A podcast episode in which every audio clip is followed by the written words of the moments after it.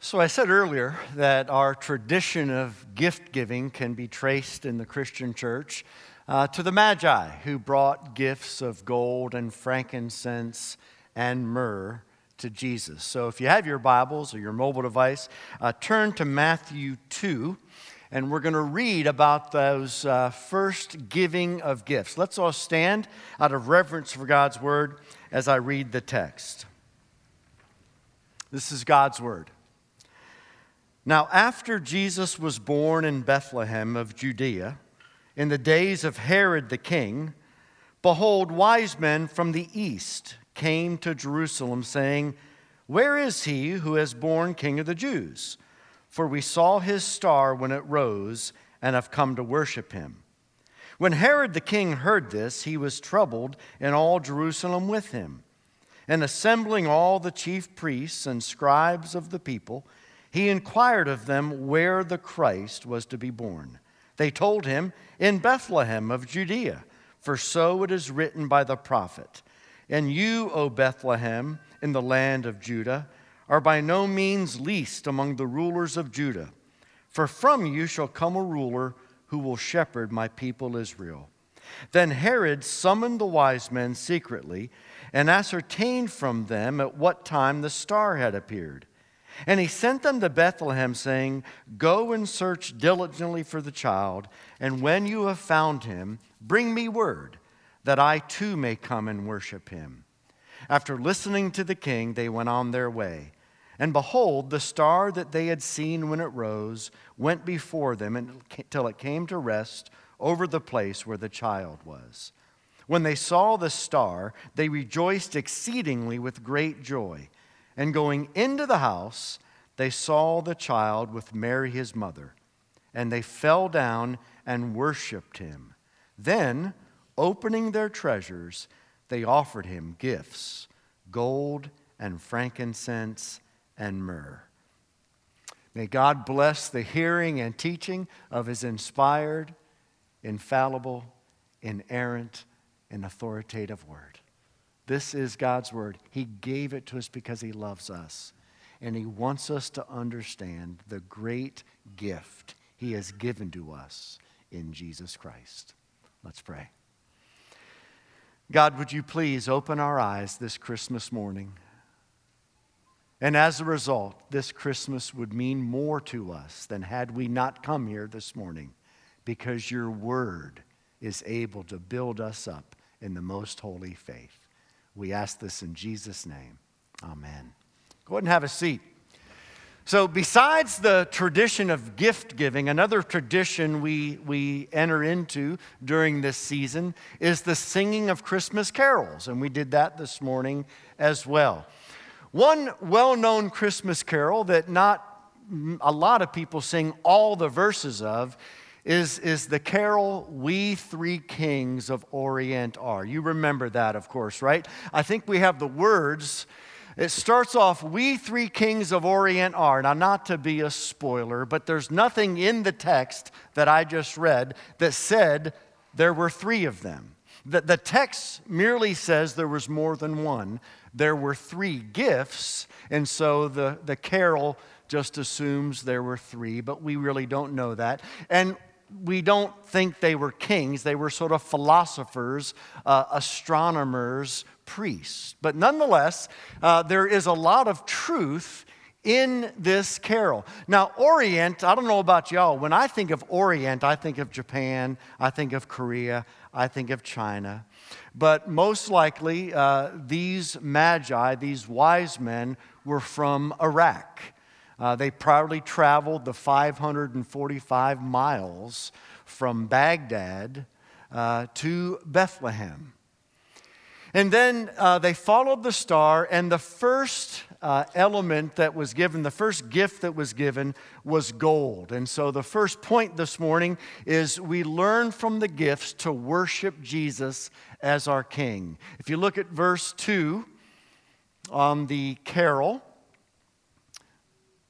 it says, Born a king on Bethlehem's plain, gold I bring to crown him again, king forever, ceasing never, over us all to reign. Gold is the symbol of royalty.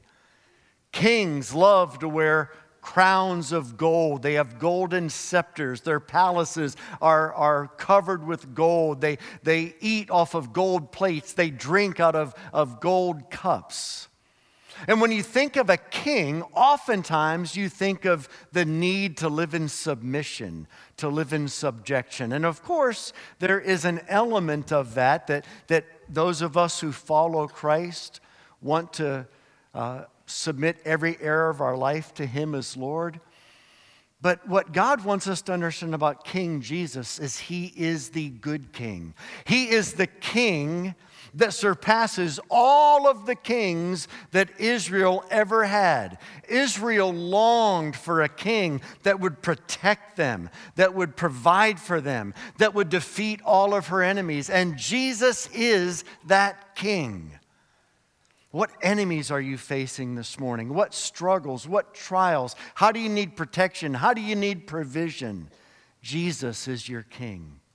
A king rules, a king is sovereign. Where do you need to rest in the providence of God this morning? Where do things seem out of control? Where does your life feel like it's entering chaos? Jesus, who had gold presented to him, is the King of Kings. He is in control of your life. He is ruling in and through your life for His glory and for your good. Will you trust your King this morning? And not only was Jesus born a king, but he will one day return as King of Kings and Lord of Lords. And all the desires you have for peace and joy and fulfillment.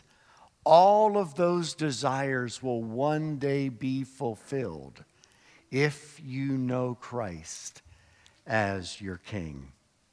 And then another magi brought frankincense, and that's where we learn to worship Jesus as God.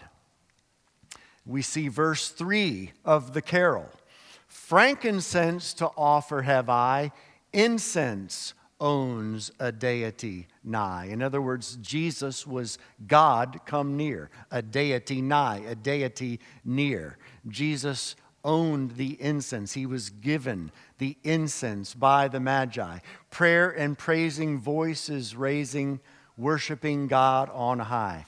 Frankincense was used in worship, not just in Israel not just in the temple, not just in the sanctuary, but frankincense was used for the worship of deities all around the globe. And as the wise men, the magi, visited Jesus, they brought him frankincense as a symbol of the God who has come near and the God who hears prayer. In the book of Revelation, we learned that, that the prayers of the saints are like incense rising up before God.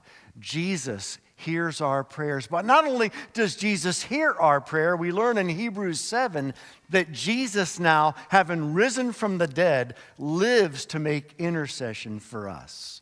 And so, this child that we worship, that was born on Christmas Day, that grew into a man, that suffered and died and rose again and ascended on high, he wants to hear your prayers. Do you sometimes feel that your prayers don't get past the ceiling?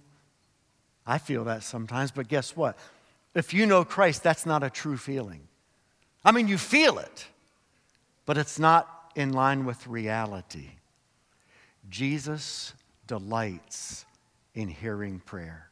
Jesus came near, He is with us. And so keep on praying, keep on crying out, and remember that your prayers are received by Jesus like incense, like frankincense was received by the infant child. And then, thirdly, we learn from this text that we worship Jesus as Savior. The third gift, we had gold, we had frankincense. The third gift was myrrh. Now, myrrh was a perfume. It was often put over bodies when they were dead to, to keep the, the smell and the stench from getting too bad as the body was decaying. And of course, it's obvious what myrrh then stood for. Gold recognized Jesus as king, frankincense recognized Jesus as God. The myrrh recognized Jesus as Savior, that he was born to die. And so we have the fourth verse Myrrh is mine, its bitter perfume breathes a life of gathering gloom, sorrowing, sighing, bleeding, dying, sealed in the stone cold tomb. Isn't it amazing that God had things happen? soon after Jesus was born. By the way, you, you do know that the, the Magi that are part of our nativity sets, uh, this is likely two years after Jesus was born. Jesus was probably a toddler when the Magi finally arrived. But nonetheless, God in His providence set it up that from the very earliest days of His life, Jesus was revealed as King, as God, and as Savior. And yet, the good news is that Jesus didn't remain in the grave. And that's why the last verse of the song is so important. Glorious now, behold him arise, King and God and sacrifice. Alleluia, alleluia sounds through the earth and skies. Isn't it amazing that the story of the Magi presents the entire story of the gospel? Are you trusting Jesus as your king to rule over your life for good? Are you willing to surrender every area of your life to this king? Are you worshiping Jesus as God? Have you presented your life to him? Do you trust that He longs to answer your prayers? Do you believe He is God come near? Do you believe He's always with you and He will never, ever leave you or forsake you? Have you trusted Jesus as your Savior? Have you transferred your trust from your own efforts to try to build your own record that would be acceptable to God? And are you casting yourself completely on the finished work of Christ, his obedient life, his substitutionary death? And are you rejoicing on this Christmas day, not merely that Jesus was born, but that he died for you? He paid the penalty for your sins. He rose again. He lives on high to look out for you, to care for you, to protect you, to defend you, to defeat all of your enemies. And he will come again as King of Kings and Lord of Lords if you've trusted him to bring you to the place where all that is bad suddenly becomes untrue. And everything that is great and more than you could ever imagine, we enter into. This table is a place where we celebrate all of the gifts that were brought to Jesus and reveal who he is. On the night Jesus was betrayed, he took bread and he broke it. And he said, This is my body given for you. Why do we celebrate Christmas and, and the sharing of gifts? Ultimately, it's not even because of the Magi, is it? Ultimately, it's because God gave us his Son as the greatest gift of all. And we celebrate that as we partake of the bread this morning. Then, after supper, Jesus took the cup and he said, This cup is the new covenant in my blood, poured out for the remission of sins of many. Drink from it, all of you, and give thanks. Let's pray. God, thank you so much for your indescribable gift.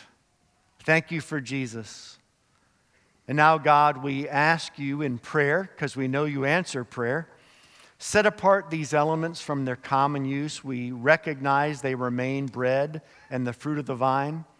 And yet, may they be means of grace through which we experience the reality of God coming near to us. We pray this in Jesus' name. Amen.